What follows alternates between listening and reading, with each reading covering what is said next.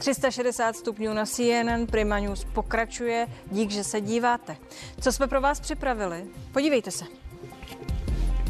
Život neočkovaných po celé Evropě se komplikuje. V Itálii nebudou smět do práce, ve Vídni do baru nebo nočního klubu. V Německu jim případně karantény stát neuhradí ušlou mzdu. Smyčka se utahuje. Kdy se utáhne u nás? Odpovědí Vlastimil Válek z TOP 09 a Jindřich Reichl z Hnutí Trikolora Svobodní soukromníci. Referendum o vystoupení z Evropské unie. Jak by dnes dopadlo a jak by to vypadalo, kdybychom z Evropské unie jednoho dne skutečně vystoupili? Radek Špicar ze Svazu průmyslu a dopravy v debatě s euroskeptickým ekonomem Petrem Machem.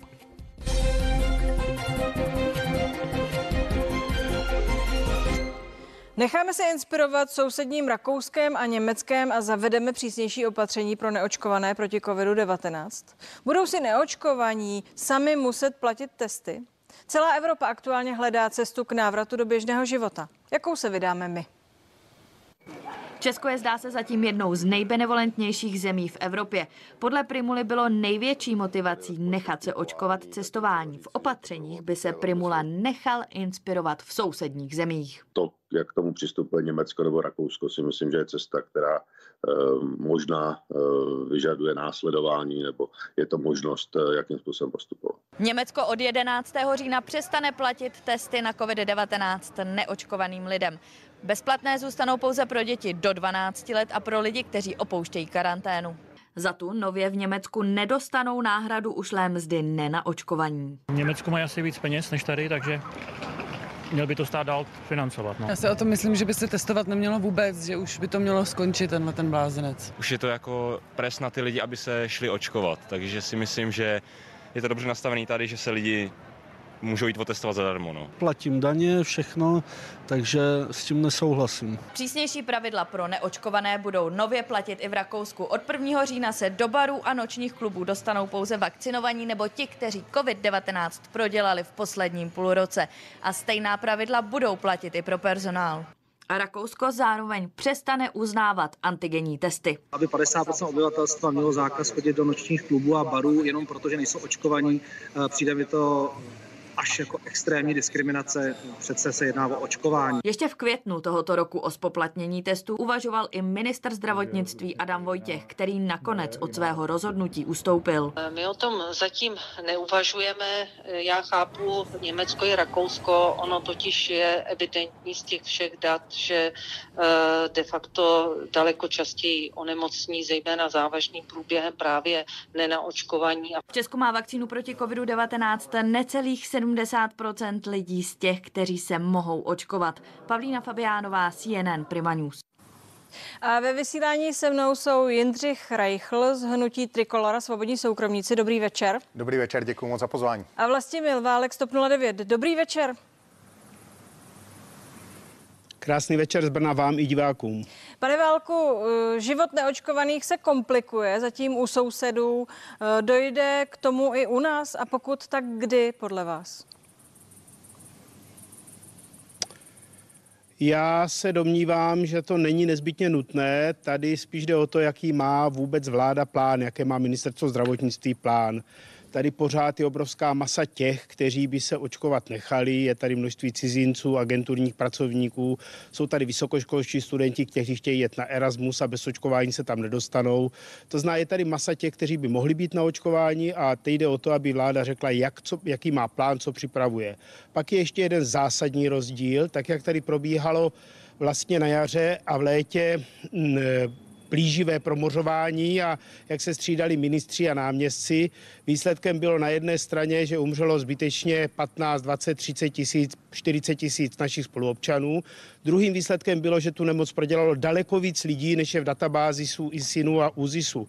To znamená, myslím si, že další řešení, které by mělo být velmi rychle realizováno, je zjištění hladiny protilátek nebo vůbec přítomnosti protilátek u těch, kteří oficiálně neprodělali nemoc, ale velmi pravděpodobně ji prodělali neoficiálně. Já se ještě eh, doptám s dovolením. V Německu teď přistupují eh, od eh, tuším 1.11. k tomu, že tedy očkovaným už nebudou hradit ušlou mzdu v případě, že se dostanou do karantény, nebudou pro ně hradit testy. Ve Vídni přitvrdilo, no a o Itálii už řeč byla, v Itálii už je povinné očkování pro všechny zaměstnané. Všechno to spěje k tomu, že ta dobrovolnost jak si uvadá, bez ohledu na to, jaký je kontext v té zemi, ta minulost. Já se ptám na současnost a budoucnost, tedy zeptám se, vsadil byste si, pane Válku, že po volbách možná v tomto ohledu přitvrdí? I u nás tedy? Nevsadil. Určitě bych si na to nevsadil. Já zatím proto nevidím žádný důvod a možná je to možná jedním z věcí, proč proto ten důvod je, nevidím, je ten, že neznám plán této vlády. Nevím, co ta vláda plánuje po volbách a je možné, že po volbách, protože tato vláda po volbách stále ještě bude u moci, to záleží na panu prezidentovi, kdy jmenuje novou vládu, tak eh, je možné, že hned po volbách přitvrdí a je možné, že hned po volbách tyto opatření zavede. Je potřeba si uvědomit, že v druhém poletí příštího roku předsedáme Evropské unii a ta budeme nějakým způsobem nuceni reflektovat situaci v okolních zemích. Ale znovu říkám, v České republice je poněkud jiná situace. Měli jsme obrovské množství mrtvých a měli jsme také násobně více nemocných na počet obyvatel než Německo nebo Rakousko. A z toho důvodu si myslím, že u nás je daleko větší promořenost a tím pádem daleko větší množství občanů vlastně má protilátky, které je dostatečně chrání. Ale připomínám, že uh, ty protilátky jsou tady u nás zatím věc veliké diskuze. Pane Reichle, jsou tyhle tendence našich sousedů pro vás překvapivé, anebo se to prostě dalo čekat, protože covid neodešel?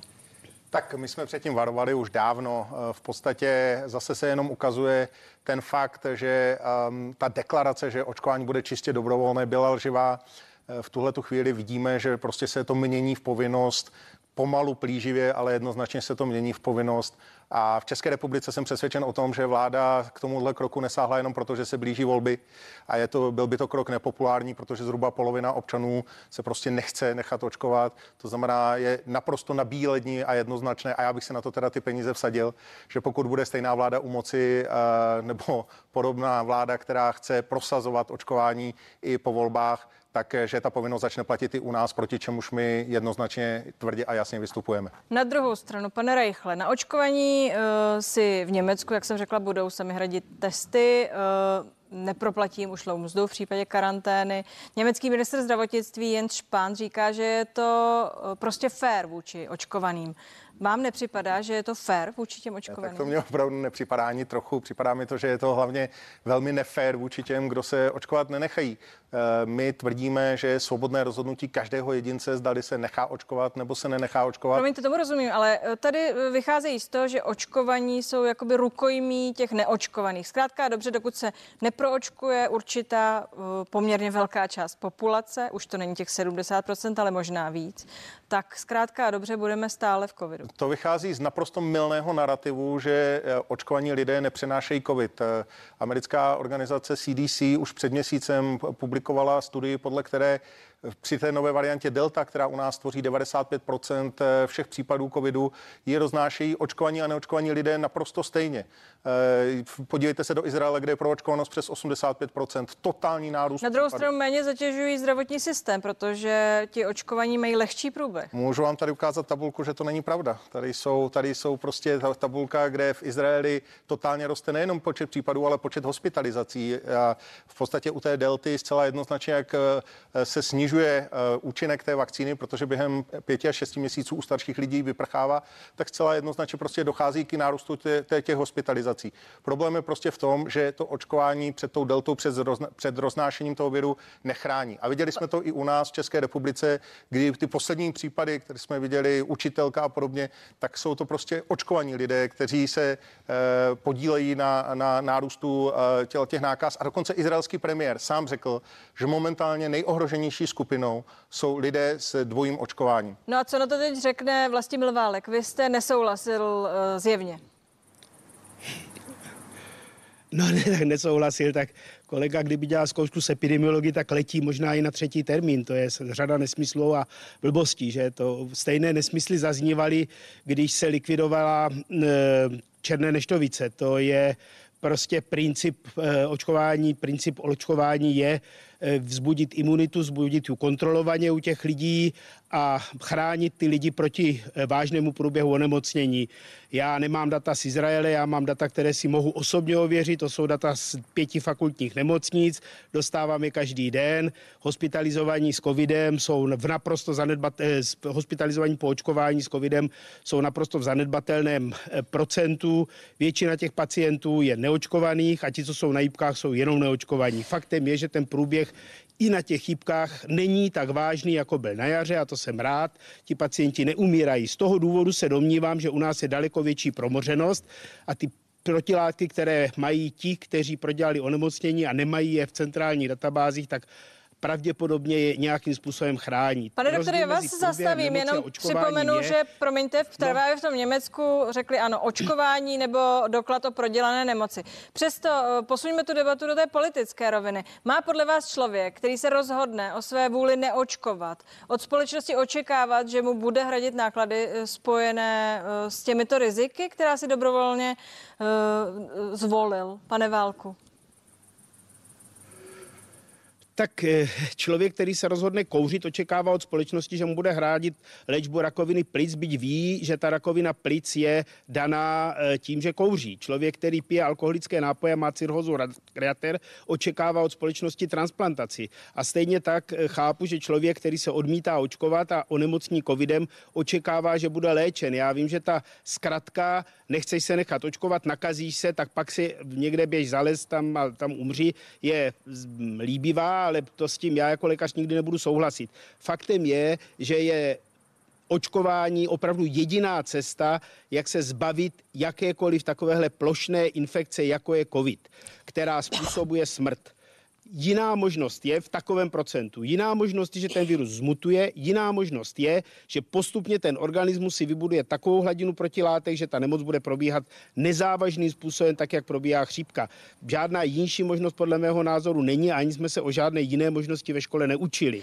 Možná na některých servech najdete jiné varianty, ale to je nesmysl podle mě. Dík za tu odpověď, Já promiňte. si nemyslím, že v České republice je potřeba v této fázi zavádět nějaké tvrdé opatření. Ani v těch zemích, promiňte, o kterých mluvíte, není očkování povinné. Také si myslím, že není správné, aby z veřejného zdravotního pojištění bylo hrazené testování, tak aby peníze, které by měly sloužit k léčbě například vzácných onemocnění některých závažných chorob, sloužily proto, aby se lidi opakovaně testovali. To taky nepovažuji za správné. Tady je potřeba úplně změnit strategii, změnit ten systém a změnit ten plán. A ne se bavit o jednotlivostech.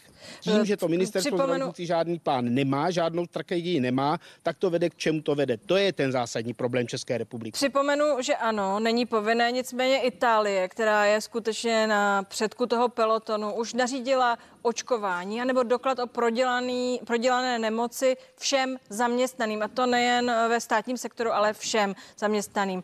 Pane Rychle, vy jste uh, nesouhlasil?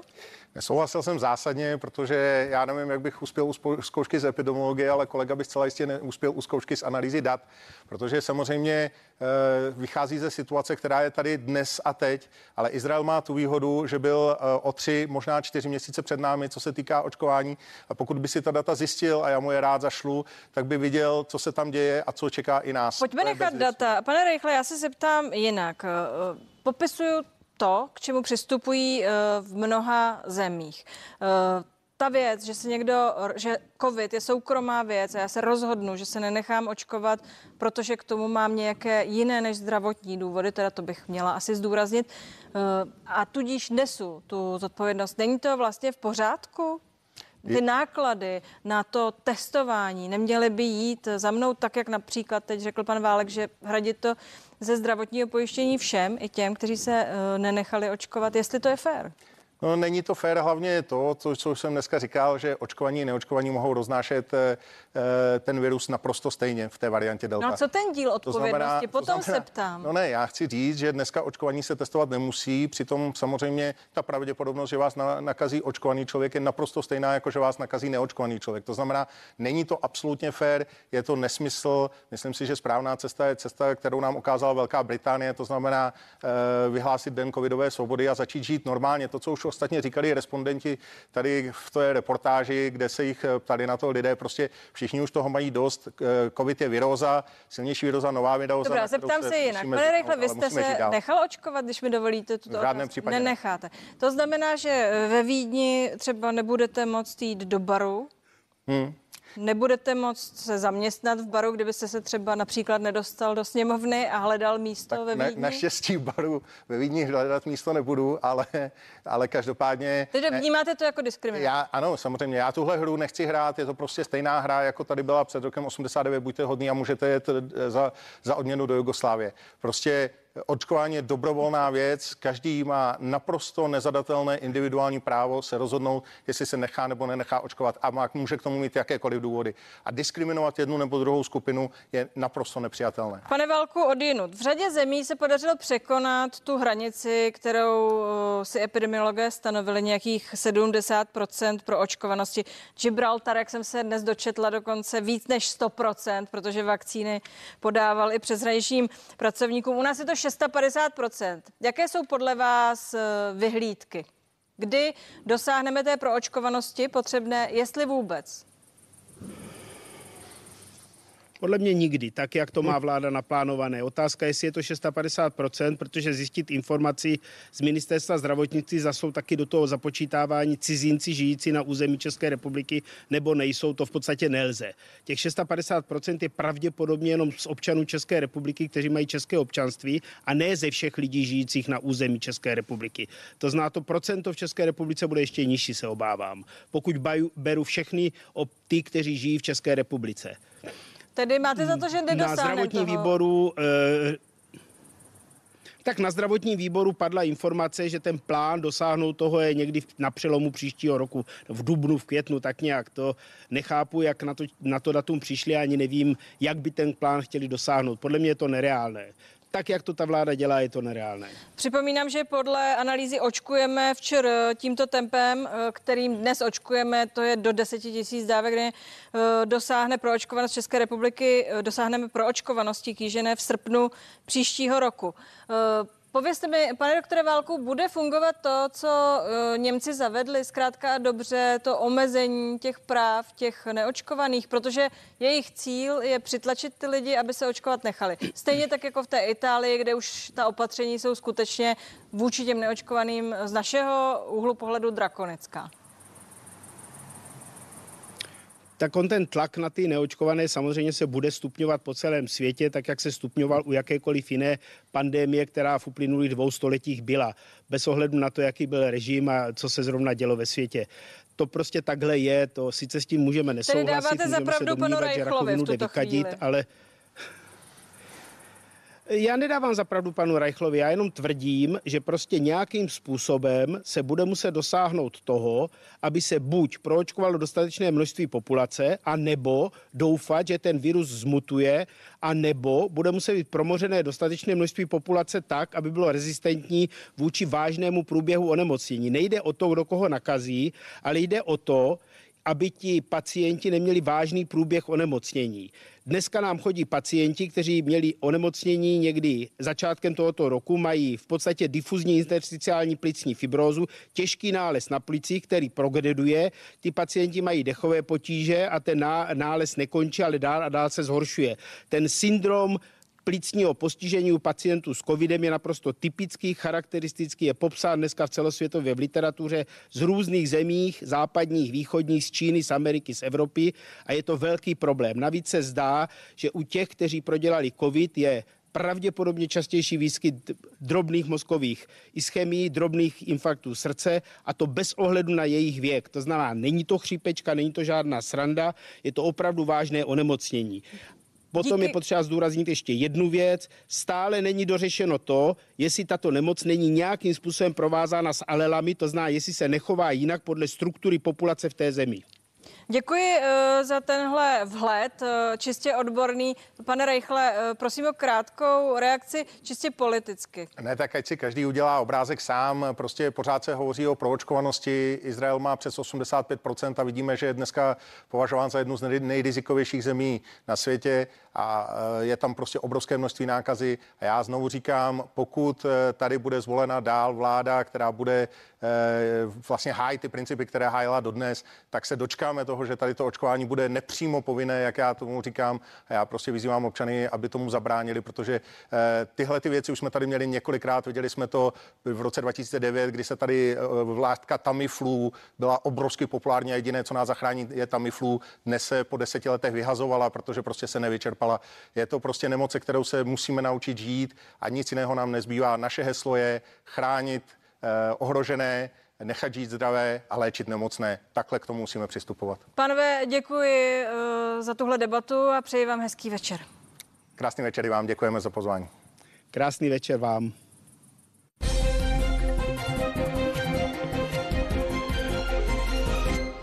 Referendum o vystoupení z Evropské unie znovu se ocitlo na stole, tentokrát na osobní schůzce prezidenta Miloše Zemana a šéfa SPD Tomia Okamury. Pokud by SPD vládla, prosadila by ho do vládního prohlášení. Jednou ze zásadních podmínek SPD je, aby ve vládním prohlášení budoucí vlády, pakli, že by SPD skutečně na to mělo mít vliv, ale to rozhodnou voliči, tak bude uh, referendum, zákon o referendu, včetně možnosti referenda o vystoupení z Evropské unie, případně z NATO. Pan prezident nemá problém s tímto bodem, eh, že také je zastáncem tohoto, tohoto referenda, takže jsem požádal pana prezidenta, zdali by to taky sdělil panu premiérovi eh, Andrej Babišovi, protože pakliže by SPD mělo být součástí této povolební diskuze a my bychom určitě chtěli být součástí vlády, protože jenom tak můžeme prosadit program, za který nás volí voliči, můžeme ho prosazovat s větší silou, tak eh, by to byla ta důležitá, dá se říct, dá, dá se říct nepre, eh, nepřekročitelná podmínka. No a ve vysílání už vítám Radka Špicera, viceprezidenta Svazu průmyslu a dopravy České republiky. Dobrý večer. Dobrý večer. A Petra Macha, ekonoma, bývalého europoslance. Uh, Radku Špicare, čistě věcně, co by pro každého jednoho z nás znamenalo vystoupit po těch letech z Evropské unie? Václav Klaus mladší to svého času shrnul velmi pěkně. On řekl, že bychom pravděpodobně schudli o třetinu. Já si myslím, že by to tak bylo, že by to byl ještě optimistický scénář a já si myslím, že úkolem českých politiků a, a nás, zaměstnavatelů, je spíše eh, dělat všechno pro to, aby tahle země a její občané bohatli. My jsme doháněli eh, i ty nejvyspělejší eh, západoevropské země a ne si sami zkomplikovali tu situaci a chudli o třetinu. Petře Bachu, když se vás na to teď zeptají vaši studenti, co jim odpovíte? Tak o třetinu může schudnout nějaká politická neziskovka nebo někdo, kdo je nasátý na dotace EU, ale určitě ne česká společnost jako celek, Česká republika jako celek. Kdybychom ze dne na den vystoupili, no tak bychom se mohli radovat, že nemusíme platit bruselskou byrokracii, že nemusíme žít v tom dotačním systému, že nám nebudou diktovat od toho, na co mají jezdit auta, po to, co máme pěstovat na, na polích. A mohl bych pokračovat do nekonečna. Takže já bych to považoval za velké osvobození a proto si o tom tak rozhodli i v Británii. Mám pocit, že tenhle váš názor eh, trvá. Když se zakládal svobodné, tak jste Czexit vytáhl eh, jako jeden z prvních v trikoloře, se kterou jste se začal, a ve které jste se angažoval v 2019, předpokládám, že váš vztah s ní trvá. Je to také tedy vaše téma? Jenom abychom si to ujasnili. Já si myslím, že to je jako velmi důležité téma pro každého člověka. Někdo si to třeba uvědomuje méně, někdo více. Jak nás Evropská unie ovlivňuje, z mého pohledu to dominantní je negativní vliv. Takže já jsem svůj názor nezměnil bez ohledu na to, jak se změnila naše politika. Naopak jako za, ta, za těch deset let, nebo kolik to už je, když jsem poprvé po Chexitu volal, tak eh, Evropská unie je horší a horší. Takhle to vidím já. Radku Špicere, já vím, že děláte velmi mnoho pro osvětu. Eh, jste aktivním zastáncem Evropské unie, vlastně fanouškem si troufám říct. Eh, nicméně v předvolební kampani zjevně rezonuje právě kritika Evropské unie. Referendum o vystoupení z Evropské unie mají v programu SPD. mají nějakých 12%, komunisté 5,4%, Trikolora, svobodní soukromníci 3,30%. Eh, řekněte mi, eh, děláte něco špatně? Co se lidem podle vás na tom konceptu Evropské unie nelíbí? Co jim tady odsud na Evropské unii vadí?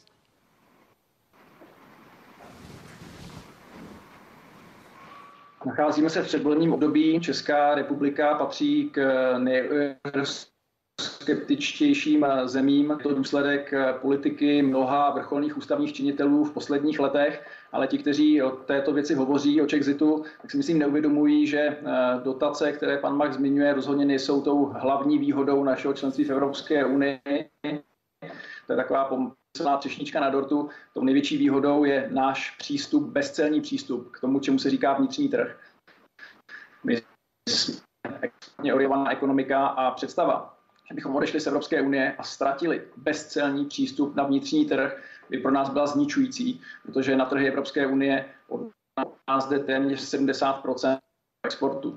To znamená, my bychom se naprosto iracionálně eh, střelili do kotníků a eh, naše například automobilky eh, by byly zatížené clem, desetiprocentním clem, protože bychom se stali jakoukoliv třetí zemí při vývozu našich vozů do Evropské unie. To by velmi dramaticky snížilo jejich konkurenceschopnost na těch západovských trzích, které jsou pro nás naprosto klíčové. A tahle ekonomika, která znovu opakuji, je exportně orientovaná, by za to draze zaplatila. Takže já doufám, že přestože tohle, tuhle kartu čeští politici v tom předvolebním období hrají, protože je po ní poptávka, tak doufám, že to sami nemyslí vážně. No a na to se ptám právě, co děláte špatně, že po ní je poptávka. To, to mě zajímá, protože teď mluvíte za automobilky, eh, což je eh, nesporný fakt, co jste řekl, nicméně asi není úplně srozumitelné každému jednomu voliči, jak by se to dotklo přímo jeho. To je to asi, co je nevysvětlené. Myslím si, že vést tu veřejnou debatu o nevýhodách, které určitě existují, ale také výhodách, které zcela jistě převažují, musí především politici. Představa, že zaměstnavatelé firmy eh, mají na společnost a to, jak občané uvažují, největší vliv je naprosto iluzorní. Eh, my se tu debatu vést snažíme ve veřejném prostoru, ale nikdy nemůžeme nahradit politiky. A to, že to politici nedělají, Eh, to, že se snaží pouze získat ten negativní kapitál z tohoto tématu, to je především jejich záležitostí a to, že je tady tak málo aktivních politiků, kteří by do toho veřejného prostoru vnášeli i tu druhou stranu, ty nesporné výhody, které pro nás členství v Evropské unii má, je prostě smutným faktem. Eh, Petře Bachu, jeden z vašich argumentů je čas. Od roku 2003 se změnila situace, dospěli další, třeba i vaši studenti. Jak by teď referendum podle vás u nás v zemi dopadlo? Tak já jenom, jestli můžu jednou větou ještě zareagovat na to, co říkal pan Špicar. Eh, mně vždycky přijde trošku úsměvné, že lidé, kteří milují eh, ten Brusel a EU a eh, říkají, jak je ta EU hodná, jedním dechem dodávají, že kdybychom z ní vystoupili, že by nás začali trestat nějakým desetiprocentním clem. Takže e, není to pravda. My, stejně jako Německo, jsme členy Světové obchodní organizace, nemají právo zavést desetiprocentní clo na auta, jako to nemůžou udělat ani Británii, e, ani na nic jiného. E, no a k tomu... Jak by dopadlo studenti... dnes to referendum? Dospěli jiní voliči? Tak za prvé dospěli voliči, kteří v, v roce 2004 třeba ani nemohli volit, eh, neměli šanci se podílet na tom rozhodnutí. Eh, také připomínám, že to referendum, které u nás bylo, eh, bylo takové referendum běloruského typu, nebo jak bych to nazval, kde vláda do toho dala 200 milionů za jednostrannou kampaň ve prospěch eh, vstupu. Eh, státní televize ovlivňovala veřejné mínění eh, celebritami a lékaři, kteří horovali pro vstup, takže to bylo referendum, které bychom dneska nemohli označit za demokratické. Tedy ptám se, jak by dnes dopadlo? No tak od toho jsou referenda, abychom pak viděli ten výsledek. I Trikolora a svobodní soukromníci má uh, v programu referendum o vystoupení z Evropské unie. Tak já Tam žiju samozřejmě prosto... v nějaké bublině, kdy uh, ti lidé, kteří jsou kolem mě, uh, mají Evropské unie plné zuby a rádi by hlasovali pro tu cestu, co učinila no, na Británie. potkáváte studenty, tak já vám do té bubliny vstoupím. Důvěra Čechů v Evropskou unii je nejvyšší od roku 2013, 48%. Zároveň propadla důvěra v národní Ale vládu v květnu 19 zároveň, zároveň přibylo zemí, které jsou jako kdyby jednou nohou z té EU venku. Myslím třeba Maďarsko, ale i Česká republika, Polsko, kdy EU něco nařídí, ale my otálíme s tím, abychom přijali ty hordy migrantů. Tedy jak, to EU jak by nařídí. to dopadlo? Takže Chci váš tip, prosím. No tak kdyby to bylo referendum svobodné, nebylo by zmanipulované, tak jako tehdy eh, vládní kampaní za stovky milionů, no tak by to bylo napínavé a těsné referendum jako ve Velké Británii a já bych si velmi přál, aby se Česká republika osvobodila, osamostatnila, ale nejsem věštec z, křiš, z křišťálové. Zajímal mě váš názor, Radku Špicer, zajímá mě i váš. Jak by dneska dopadlo referendum o Chexitu? Je to 50-50, když se podíváte na průzkumy, kolik eh, lidí by bylo ochotné eh, zopakovat eh, tu katastrofu, která postihla Velkou Británii a opravdu Brexit nelze považovat za žádný úspěch. Eh, Tu zemi to na několik let zcela paralizovalo. Velká Británie v tuhle chvíli je země, kde eh, se nedostává zaměstnancům, kde není mlíko v resta- v restauracích, kde jsou prázdné obchody, protože se ochromil ten mezinárodní obchod. Tak jestli něco takového si tady chceme také způsobit, tak to by mi nepřišlo úplně šťastné, ale skutečně ta naše společnost v tomhle je velmi euroskeptická, to znamená, pokud by k referendu došlo, tak si bohužel, a ty průzkumy to jasně ukazují, dokážu představit, že bychom mohli následovat eh, osud Velké Británie a my nejsme Velká Británie. Eh, Jí to zasáhlo velmi tvrdě, a nechápu, že po Brexitu by si tohle ještě vůbec někdo někdy chtěl zopakovat s tím, co to pro tu zemi znamenalo, ale pro nás by ty důsledky byly ještě mnohem tvrdší. Pánové, eh, díky, že jste do této debaty šli a přeji vám hezký večer. Dobrou noc. Hezký večer i vám. To je z dnešních 360 stupňů všechno. Nenechte si ujít zprávy ve 22 hodin a já se budu těšit zítra na viděnou.